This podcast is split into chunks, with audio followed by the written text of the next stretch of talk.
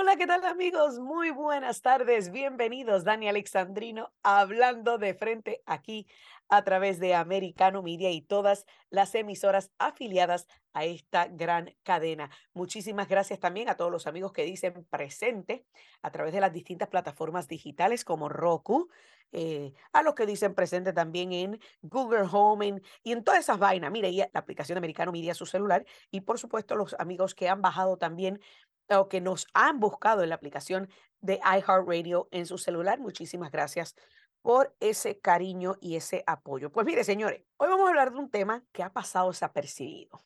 Sí, sí, nadie está hablando de esto, nadie está hablando de esto. ¿Y por qué nadie está hablando de esto, señores? Porque a nadie le conviene que usted se entere de todas las patrañas y de todas las suciedades que han hecho algunos operativos vinculados, vinculados al eh, Partido Demócrata. Y yo necesito que usted, mire, saque lápiz y papel y anote nombre, porque este tipo, hablamos de él recientemente, creo que hace un par de semanas, porque estuvo testificando en el Congreso, eh, que fue él mismo que salió hablando de eh, la cartita de los 51 miembros de la comunidad de inteligencia que fue firmada firmada, ¿verdad?, por ellos, eh, y a petición de Anthony Blinken, del secretario de Estado, y también con conocimiento de Merrick Garland, el fiscal general de los Estados Unidos. Señores, sí, porque es que, mire, esta telaraña de corrupción cada vez es más intrínseca, más, más eh, eh, complicada, compleja, tiene más y más curiosidades y más complejidades. Y es importante que usted vaya anotando todos estos nombres, porque yo sé que ya mismo aquellos que carecen de información, que carecen de contenido, ya sea para sus programas o para sus medios escritos, dependen de lo que en este programa hablemos para poder ser importante. Ya mismo le paso la facturita por honorarios, pero eso es otro tema. Pues me refiero a Michael Morel. Michael Morel fue el que testificó diciendo pues que mire que los 51 miembros de la comunidad de inteligencia que habían firmado la carta en el 2020 diciendo que el contenido de la computadora de Hunter Biden era desinformación rusa X, Y, Z. ¿Se acuerda de eso? Que lo tuvimos hablando, ok. Pues resulta que este tipo, señores, tiene más esqueletos en el closet de lo que tiene en el cuerpo. Sí, si eso es posible, si es posible, pues así es. Resulta que Michael Morel está vinculado a otros dos escándalos escándalos que benefician a los demócratas. Este tipo, señores, debe estar preso no solamente por mentiroso, por politiquero, sino también por haber intervenido en tres distintas ocasiones para inclinar la balanza de unas elecciones hacia el Partido Demócrata. Ay, Daniel, ¿que ¿cómo vas a decir eso? Ah, bueno, o sea, yo no te lo estoy diciendo. Yo te tengo aquí las pruebas y te lo voy a leer. Según reporta Just the News, Just the News, Morel fue uno de los primeros en el 2016 en sugerir que Donald Trump fue un agente ruso. ¿Ustedes se acuerdan? La patraña, la mentira eh, y el, e, el escándalo montado por la campaña de Hillary Clinton de la colusión rusa. Déjeme decirle una cosa. Señores, este tipo también estuvo envuelto en encubrir información en el 2012, información vinculada al triste atentado en Benghazi, en la embajada estadounidense en Benghazi, que dejó a cuatro estadounidenses muertos, estuvo envuelto en ocultar información vinculada al ataque en los talking points de la campaña de Barack Hussein Obama cuando se enfrentaba a Mitt Romney. Y por ahí puedo seguir, mire, porque hay muchas otras cosas. O sea, estamos hablando en el 2012, 2016, 2020. Este charlatán salió públicamente utilizando su poder, su rol en las agencias de ley y orden y de inteligencia federal para tratar de inclinar la balanza hacia el candidato que él quería. Pues mire, vamos a comenzar con el primero. En agosto del 2016, agosto 5, porque te tengo aquí hasta la fecha, En un editorial del New York Times, Michael Morell citó, utilizó, porque casi son, así son estos elitistas costeños, señores, utilizan su pedigrí, su preparación para venderse como creíbles, para venderse como la autoridad final y firme en un tema. Michael Morell citó su experiencia con la CIA para hacer las alegaciones de que Trump estaba vinculado a los rusos. Y obviamente en este mismo editorial endosó a Hillary Clinton para presidente. Si a usted, si a usted esas dos cosas en un mismo artículo no le levanta suspicacia, no le levanta sospecha, entonces usted es más bruto de lo que yo pensaba. Entonces, dice lo siguiente en este artículo. In the intelligence business, we would say that Mr. Putin had recruited Mr. Trump as an unwitting agent of the Russian Federation. O sea, él llegó al punto de decir directamente que según los negocios de la comunidad de la inteligencia, pudiésemos decir que Mr. Putin reclutó a Mr. Trump como un agente de la Federación Rusa. En estos momentos, tú y yo ya sabemos que eso es una burda mentira, porque luego de dos investigaciones, millones de dólares invertidos de nuestras contribuciones, dos distintas investigaciones, millones de documentos revisados, nos enteramos que quien pagó el Christopher Steele dossier que llevó a esa mentira burda o esa burda mentira, no fue nada más y nada menos que Michael Sussman, el abogado de la campaña de Hillary Clinton. Pues señores, escuche esto. Desde esa revelación, o sea, la campaña de Clinton, usando ese artículo de Morel, inmediatamente agarraron ese artículo de Morel y lo pusieron en un anuncio para catalogar a Trump como una persona que no estaba apto para ser presidente y lo sustentaron, escuche esto, con una carta de 50 expertos, los mismos expertos, ¿te acuerdan? Ya yo estoy cansada de estos expertos de la comunidad de inteligencia de estos 50 expertos de la comunidad de inteligencia que aparentemente confirmaban esas declaraciones de la campaña de Hillary Clinton. Meses después, meses después, este tipo siguió el ataque, señores. Y la estratega de Clinton y Obama, Jennifer Palmieri, impulsó aún más esta narrativa de la colusión rusa y rechazó, rechazó las investigaciones de Robert Mueller y de muchísimas investigaciones congresionales para dar con el paradero y el origen de esta patraña y esta mentira.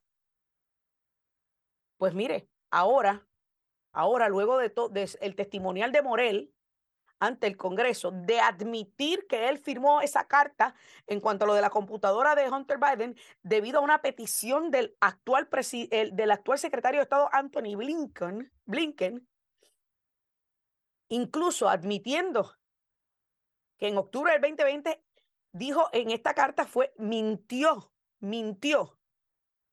Luego se han reabierto investigaciones a otras declaraciones de Morel en el pasado, que nos lleva a descubrir, obviamente, esta mentira de lo del Russian Collusion y nos lleva también a lo de Benghazi. ¿Y, qué, y en qué?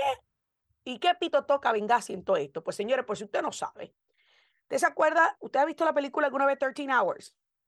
Esa película, señores, es el relato, minuto a minuto, de la pesadilla que vivieron cuatro estadounidenses en Benghazi, allá en la embajada estadounidense en Benghazi, Libia.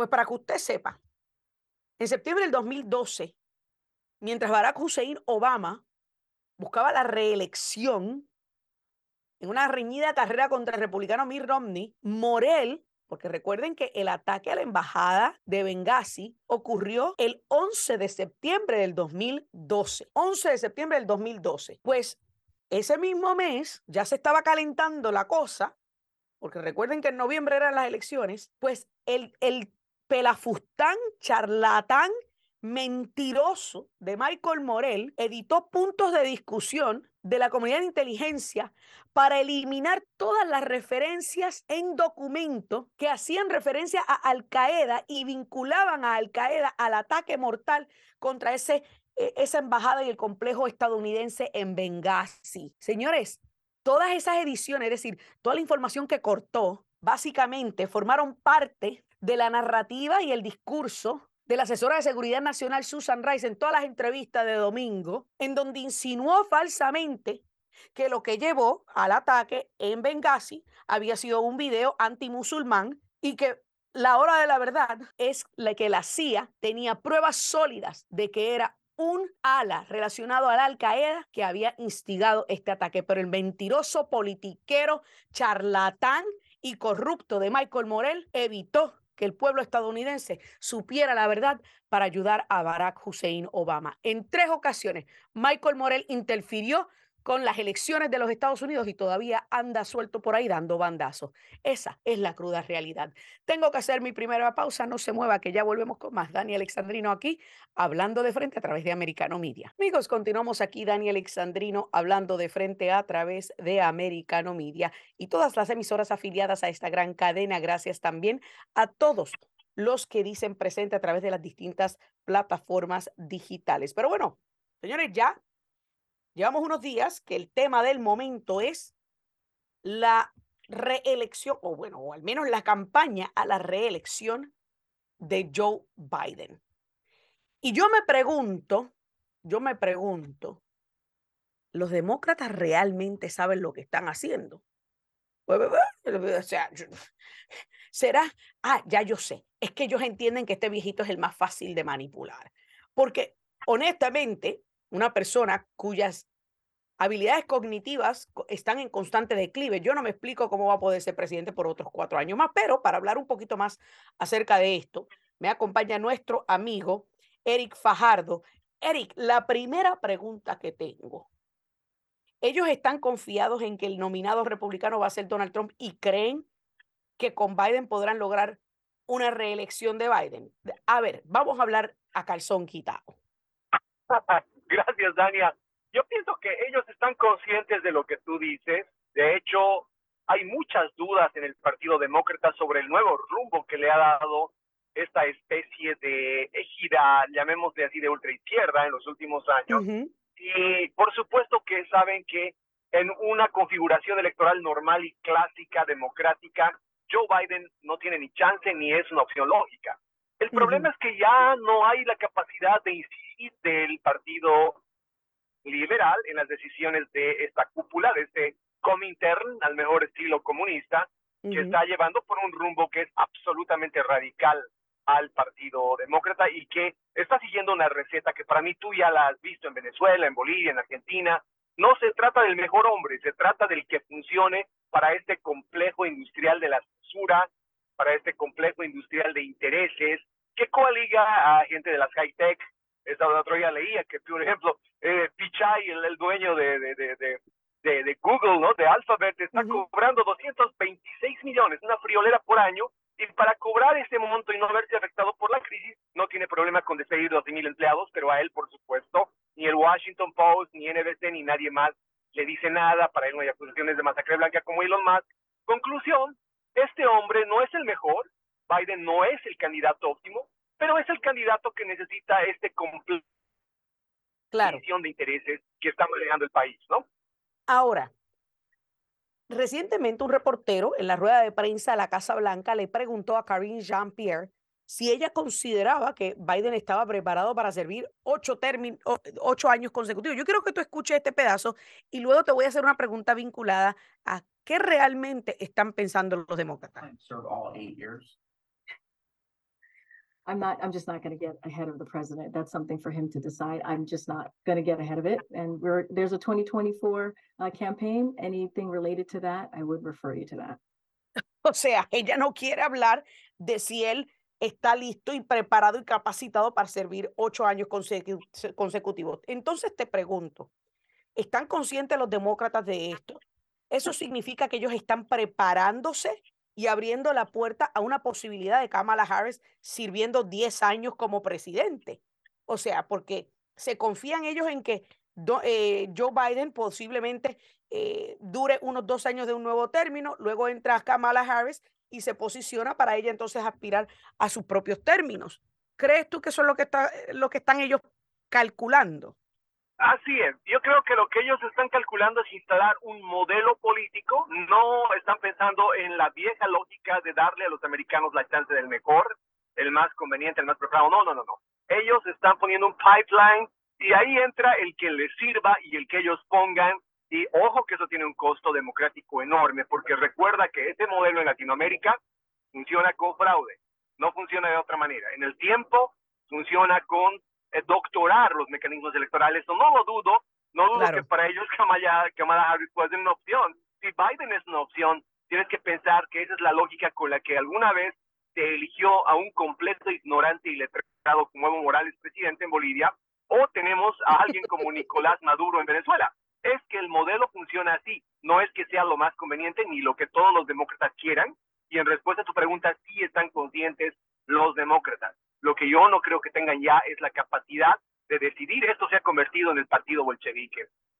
E, es realmente increíble que mucha gente todavía no vea eh, la verdadera patraña, porque, o sea, ellos que tanto se han vendido siempre como el, el, Partido del Pueblo Trabajador, como el partido de, de, la clase media, de aquellos que son moderados, en estos momentos tienen a un moderado de la dinastía Kennedy. O sea que ya literalmente la dinastía Kennedy dejó de ser un peso contundente en el Partido Demócrata. Yo pienso que los viejos mitos siguen ahí en el imaginario de los demócratas. Ellos siguen venerando esta vieja lógica de hacer política, de ser liberales, que es estar con las libertades que paradójicamente hoy día el Partido Conservador defiende, ¿no? Pero ya no tienen la incidencia política, ya no es este un partido donde las masas, las bases deciden. Se han inventado este conceptico de eh, la gobernanza detrás del cual lo único que hay es una configuración de sindicatos, ONGs y agencias de seguridad del Estado que a título del el pueblo americano deciden arbitrariamente cosas, cancelan libertades. Yo quiero recordarte que la salida de Tucker Carlson, desde mi perspectiva, de la Fox, es producto de este índice de equidad corporativa que se ha convertido en una especie de crédito social chino con el cual se presiona corporaciones de modelo dentro del régimen propietario que tiene la Fox o la tienen o cualquier otro, la Nike o, o finalmente Bush Anheuser, a obedecer las directrices ideológico-políticas del rey. De esa manera es como se ha logrado sacar a Tucker Carlson. A mí nadie me va a contar cuentos a horas de lanzarlo a Joe Biden, sabiendo que con una audiencia de 3.5 millones de personas, lo iba a convertir en un hazme reír frente a una gran parte de la opinión pública americana, al actual presidente. Lo sacan a horas del lanzamiento con la complicidad de Rupert Murdoch y horas después de lanzarse Biden, de repente su periódico, el New York Post, sufre una especie de transvestismo, una crisis de trans y se convierte en pro gobierno, se va a alinear a los pro, pro state media y anuncia que tienen ellos una encuesta en la que, según este nuevo periódico ahora liberal, le ganaría Joe Biden si corre eh, Donald Trump, pero si ponen los republicanos a DeSantis, entonces Joe Biden pierde. ¿Qué están jugando? Están jugando, por supuesto, a la estupidez, de lo que juegan siempre los totalitarismos de izquierda en Latinoamérica, al voto más simple de engañar, al voto más eh, simple de, de convencer por los medios tradicionales. Y, eso, y eso es lo que yo me pregunto, o sea, ellos están jugando obviamente un claro juego político que nosotros hemos estado acostumbrados a ver en América Latina, pero yo me pregunto, la gente es, está tan enajenada y tan ciega que no se da cuenta de cómo es que están moviendo las fichas para tratar de prácticamente afianzarse en el poder. Yo creo que muchos demócratas están en la lógica de ir por el senador Kennedy. Yo creo que muchos van a tratar de recuperar, van a pelear una, una última batalla, va a ser la última marcha de los ENTs, los, los demócratas que todavía creen que se puede hacer, rescatar el Partido Liberal, pero pienso que el aparato, esta especie de, como te digo, partido bolchevique, las Alexandrias Ocasios Corteses y, y los otros operadores de este ultrawokismo ya tienen demasiado control del el instrumento, del Estado. Este aparato de censura que han instalado ya tiene la capacidad de regular, no solo al contrario, sino y sobre todo también a este Partido Demócrata que históricamente ha sido el que ha generado movimientos sociales. Entonces, es un momento muy complicado. Pienso que los demócratas van a pelear una batalla más, pero pienso que ya controla demasiado este wokismo que eh, George Soros ha prodigado en los Estados Unidos. e, es realmente increíble, pero no podemos obviar ni podemos ignorar que algunos, incluso republicanos del establecimiento, están metidos en esta patraña y han estado colaborando o por lo menos haciéndose de la vista larga de todas estas tácticas que buscan perpetuar al Partido eh, Demócrata o al menos al globalismo y a todos estos mercaderes de guerra en el poder. O sea, la situación está fea. Eh, Estados Unidos está en una posición eh, sumamente macabra y encima de eso, lo, lo cierto es que nadie los respeta, nadie nos respeta a nivel mundial. Y de esto continuar así, estamos enfrentándonos a la posibilidad de un colapso de esta nación, no solamente como el país número uno del mundo, como líder de, los países libres, sino que el colapso interno en donde incluso nuestras libertades están en peligro. Un menos, tengo aproximadamente un minuto. Últimas palabras, Eric. Sí, solamente que la gente tiene que pensar con claridad dónde va a buscar periodismo. Eso es lo crítico en los próximos meses. Por favor, no más en la media tradicional. Su modelo de régimen propietario impide que la media tradicional ya pueda ofrecer periodismo a los ciudadanos. Busquen iniciativas independientes, busquen el microblogging, ahí se mudaron, ahí nos desplazamos, ahí se fue la diáspora del verdadero periodismo sin duda alguna. Hay que ver qué va a pasar, Eric. Tenemos nosotros que mantener la batalla vigente. Y como me dijo una, una oyente recientemente, si perdemos esta batalla de las elecciones del 2024, vamos a perder la guerra completa y vamos a que todos vamos a tener que despedirnos de nuestras libertades y de todo lo que hace a esta nación grande. Así que te agradezco, Eric. Tenemos que continuar vigentes y te tenemos que continuar en pie de lucha por la preservación de nuestras libertades y la preservación de esta gran nación. Muchísimas gracias por estar con nosotros. Amigos, ustedes no se muevan que todavía falta más. Dani Alexandrino aquí hablando de frente a través de Americano Media. Amigos, continuamos aquí, Dani Alexandrino, hablando de frente a través de Americano Media, y Radio Libre 790, al igual que Acción 979.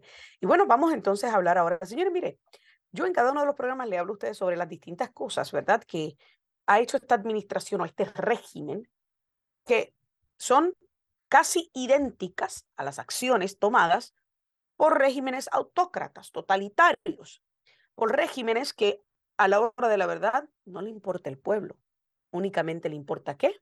El poder. Políticos ambiciosos de poder se convierten en autócratas, totalitarios, impositivos y controladores. ¿Y por qué yo te hago todo este recuento? ¿O, por qué digo esto? Pues según este reportaje de The Epoch Times, China quiere usar el tratado de la OMS para extender su sistema de crédito social globalmente. ¿Qué significa eso? Pues mire, la OMS está impulsando un tratado, ¿verdad?, sobre las pandemias. Usted sabe que hemos hablado de este, de este tratado, que todavía no se ha firmado, pero lo está impulsando.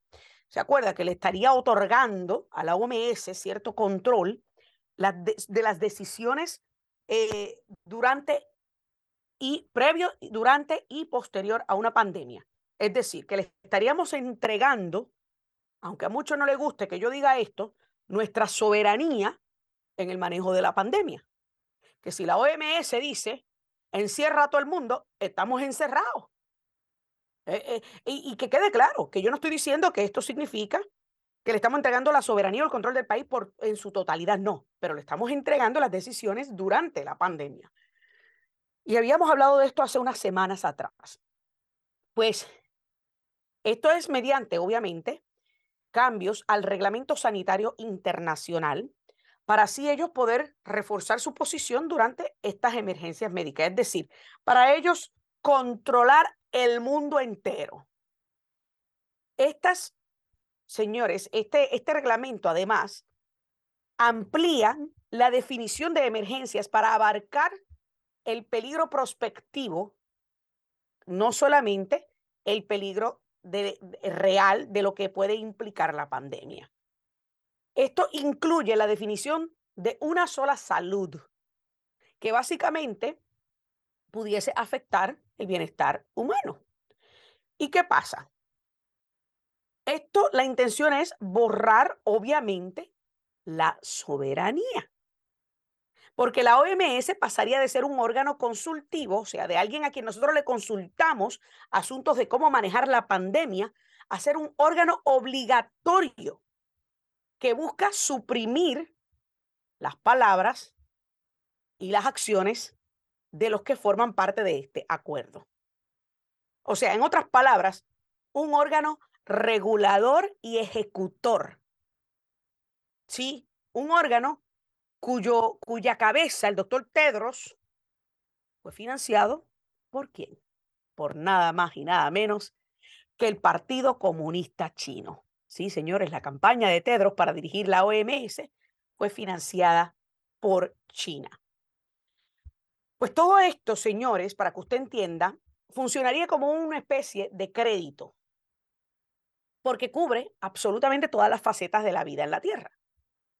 Y básicamente ellos tendrían la potestad para declarar un riesgo potencial para la salud y tendrían el poder de decirnos a nosotros cómo manejarlo.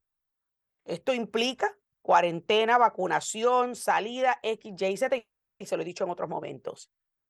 Y es ahí donde comienzan a destruir nuestras libertades individuales, la libertad médica, la soberanía personal y la libertad médica personal. Pero bueno, señores, esto no termina ahí. Yo, y yo se lo estoy vendiendo al costo porque, señores, esto está extraído de este reportaje que analizó, obviamente, eh, este acuerdo que se busca impulsar. Este sistema es un sistema de vigilancia muy, pero muy parecido a un nuevo pasaporte de vacunas o a un documento de identidad digital que está siendo impulsado por la ONU y sabes, ¿sabes por quién más? Por el Foro Económico Mundial. Sí, señor, los globalistas están a, a flor de piel actuando a diestra y siniestra con tal de impulsar este globalismo. Ay, Dania, ¿cómo tú vas a decir eso? Porque me imagino a mis detractores hablando babosada, porque ellos, ellos no les gusta. Y les estoy hablando, señores, de este reportaje de The Epoch Times que analizó más a fondo este acuerdo del cual yo le hablé a ustedes hace unas semanas atrás. Un acuerdo del que nadie ha estado hablando. Pues esto, según la opinión de una de las personas que obviamente este, consultada sobre este tema, se llama de eh, Reggie Littlejohn, presidenta de Women's Rights Without Frontiers, o sea, derechos de las mujeres sin fronteras. En su opinión, todo este sistema que busca impulsar se asemeja al sistema de crédito social de China que se puso en marcha durante la pandemia. Incluye un sistema de códigos QR codes. Usted sabe, los códigos esos que ahí se ven bien raritos, que ahora todo el mundo tiene que, que escanearlo con el celular, que se utilizó durante tres años para tomar medidas extremas de cero COVID en China y que lo consideran como una herramienta de vigilancia de parte del régimen. Señores, esto tiene un código que te aparece en el teléfono que determinará si te permiten salir de donde tú estás, si te permiten comer en restaurantes, incluso si te permiten ser admitido a un hospital para dar a luz. Los códigos se volverían amarillo o incluso rojo lo que indica que puedes tener infección y por consiguiente te conviertes en una amenaza para todo el mundo.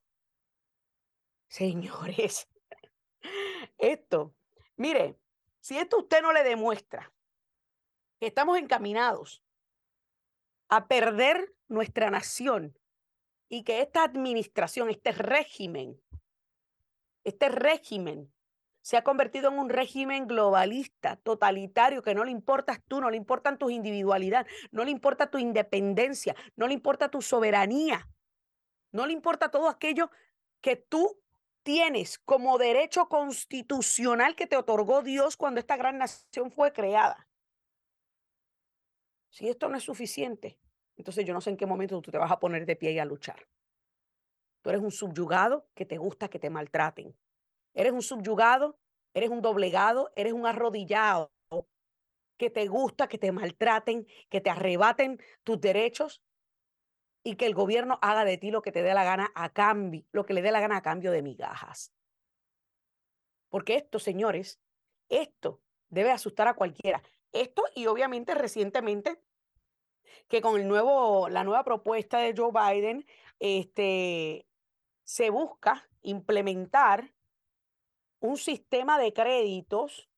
Escuche esto, que yo creo que yo hablé de esto recientemente, en donde han reestructurado las cuotas de hipotecas por una un cambio en, en los reglamentos de Biden, señores, que busca castigar a aquellos que tienen una buena empírica. O sea, que haces las cosas bien, te castigan, pero premian la mediocridad. Sí, por si usted no lo sabía. Una nueva estructura en el sistema de hipotecas establece que si tú tienes una empírica, o sea, un, un, un, reporte de crédito de 740, tendrás que pagar una multa de 1%. Y si tienes una empírica de 620 o menos, vas a recibir un descuento de 1.75%. O sea que aquellos que han hecho las cosas bien serán, escuche bien, serán multados y serán castigados.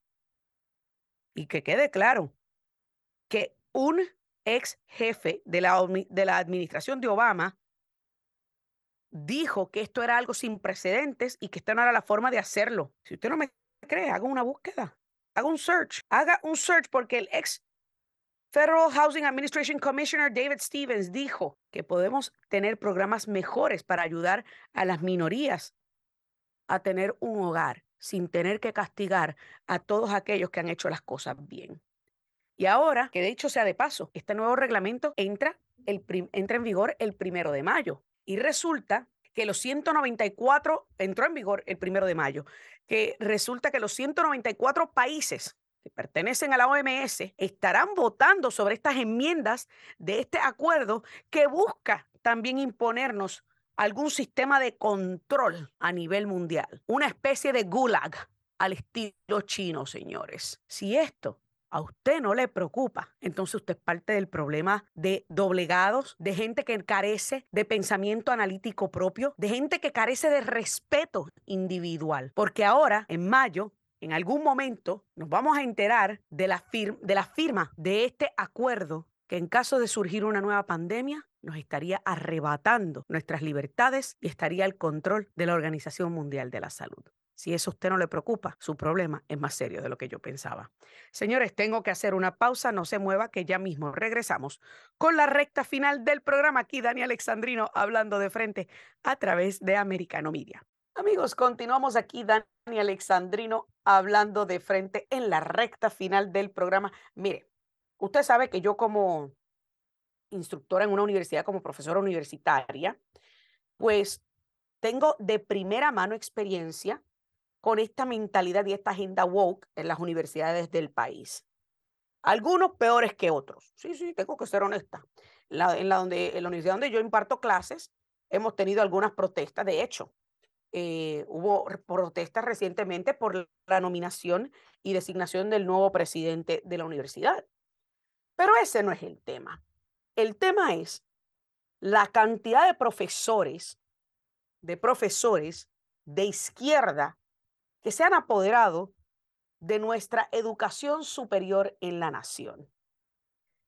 Por eso es importante que usted entienda que tenemos que estar muy participativos en la educación primaria de nuestros hijos, en la educación elemental, porque luego no podemos quejarnos si llegan a la universidad y se enfrentan a, una, a un adoctrinamiento peor que de pequeños. Por lo menos de pequeños si le inculcamos principios y valores duraderos, principios y valores que son de gran importancia, le podemos otorgar a nuestros hijos o entregar las herramientas necesarias para discernir la verdad de la mentira y para discernir la manipulación y el adoctrinamiento de lo que es la verdad. ¿Y a qué me refiero? Resulta que recientemente 673 profesores universitarios firman una carta para oponerse a cursos sobre la fundación de esta gran nación, sobre la constitución. Profesores de la Universidad de Carolina del Norte dicen o alegan en esta carta que estos cursos que requieren se, se enseñe o se imparta historia estadounidense violan la libertad académica. yo, no sabía que aprender sobre nuestra nación violaba algún tipo de libertad académica, señor, porque se supone que si somos ciudadanos americanos, mira, al igual que cualquier país del mundo, usted va a cualquier país del mundo le están inculcando la historia de esa nación, le están inculcando la política de esa nación, le están inculcando sobre los principios de esa nación, sobre la fundación de esa nación. Y yo no entiendo cuál es el problema. Y es que resulta que un proyecto de ley de la, eh, local, de la Cámara local, allá en Carolina del Norte, el House Bill 96, requerirá que los estudiantes tomen un curso, señores, miren, ni siquiera los está obligando a, coger, a hacer una carrera, un curso de tres créditos sobre la historia y la fundación de esta gran nación. Y entre el material requerido para este curso se incluye, escuche bien porque, señores, es que esto es insólito. Material requerido para lectura, la Constitución de los Estados Unidos, la Declaración de la Independencia, la Proclamación de Emancipación y como mínimo cinco ensayos de los documentos de los papeles federados del doctor Martin Luther King Jr. y su carta desde la cárcel de Birmingham y el Gettysburg Address de Abraham Lincoln que pronunció durante la guerra civil. Y yo me pregunto, yo no sabía que aprender sobre el país, aprender sobre las cosas esenciales y fundamentales que hicieron a esta nación la más grande y envidiada del mundo, que eso violaba algún tipo de libertad académica. Señores, porque a estas alturas estas luchas prácticamente no tienen nada que ver con libertad académica. Tiene que ver, tiene que ver con adoctrinamiento. Los profesores alegan que esto viola los principios de la libertad académica y que lo sustituye con una obligación ideológica y, en mi opinión, señores, esto no es ninguna obligación ideológica. Todo el mundo debe conocer los inicios y la fundación del país en donde viven. Esto jamás y nunca debe verse como algún tipo de adoctrinamiento o de obligación. En cualquier lugar del mundo, en cualquier país del mundo. Se le inculcan historias y principios de esa nación a todos los estudiantes y que cada cual tome la decisión de creer lo que quiera creer. Esto realmente, señores, es insólito. Esto realmente es absurdo. Yo no sabía que aprender sobre aquello que nos ha hecho grande, aprender sobre la constitución, lo que nos ha ayudado a mantenernos libres de una de, de un régimen autócrata, de una autocracia, de un régimen totalitario, de una dictadura. Yo no sabía que aprender sobre la constitución equivalía a una obligación ideológica porque la constitución no tiene ideología. La constitución es meramente la carta de derechos que nosotros los ciudadanos le otorgamos a nuestros gobernantes para que se nos respeten estos derechos inalienables otorgados por Dios. Y la constitución es una serie de reglas para la operación de esta gran nación. Yo no sabía, ni nunca me había pasado por mi mente que aprender sobre la constitución, que aprender sobre la emancipación de esclavos. Sí, señores, porque eso es uno de, las, de los documentos requeridos para lectura en este curso. Y yo de seguro me atrevo a apostar que la gran mayoría de estos 673 profesores son un montón de blanquitos liberales. Y que yo no estoy diciendo que no, porque puede que no haya negros o hispanos, posiblemente sí, pero la gran mayoría, un montón de blanquitos liberales que se aprovechan de la mentalidad de víctima de aquellas pocas minorías que pueden pertenecer a la facultad para hacerlos creer de que esto es un asalto y, una, y un adoctrinamiento sobre los principios que han hecho grande a esta nación por tantos años. Esto no tiene nada que ver con autonomía, y mucho menos si tu precinto universitario recibe fondos federales y fondos estatales. Entiendo yo que si tú vas a recibir algún tipo de dinero del gobierno, tú tienes que atenerte a las consecuencias de las reglas para poder recibir ese dinero. Ahora, si tú quieres rechazar todo el dinero de los constituyentes y los, y los contribuyentes, perfecto, haz lo que te dé la gana. Dicho sea de paso, yo no sé si la Universidad de, North Carolina en Chapel Hill es una universidad que recibe este, algún tipo de fondos, pero en, en mi conocimiento, la gran mayoría de los centros universitarios reciben algún tipo de dinero. A la hora de la verdad, esto es lo que estamos experimentando en nuestras universidades. Y por eso es importante lo que yo siempre le he dicho a ustedes, que esta lucha tiene que comenzar desde ahora y desde bien temprano.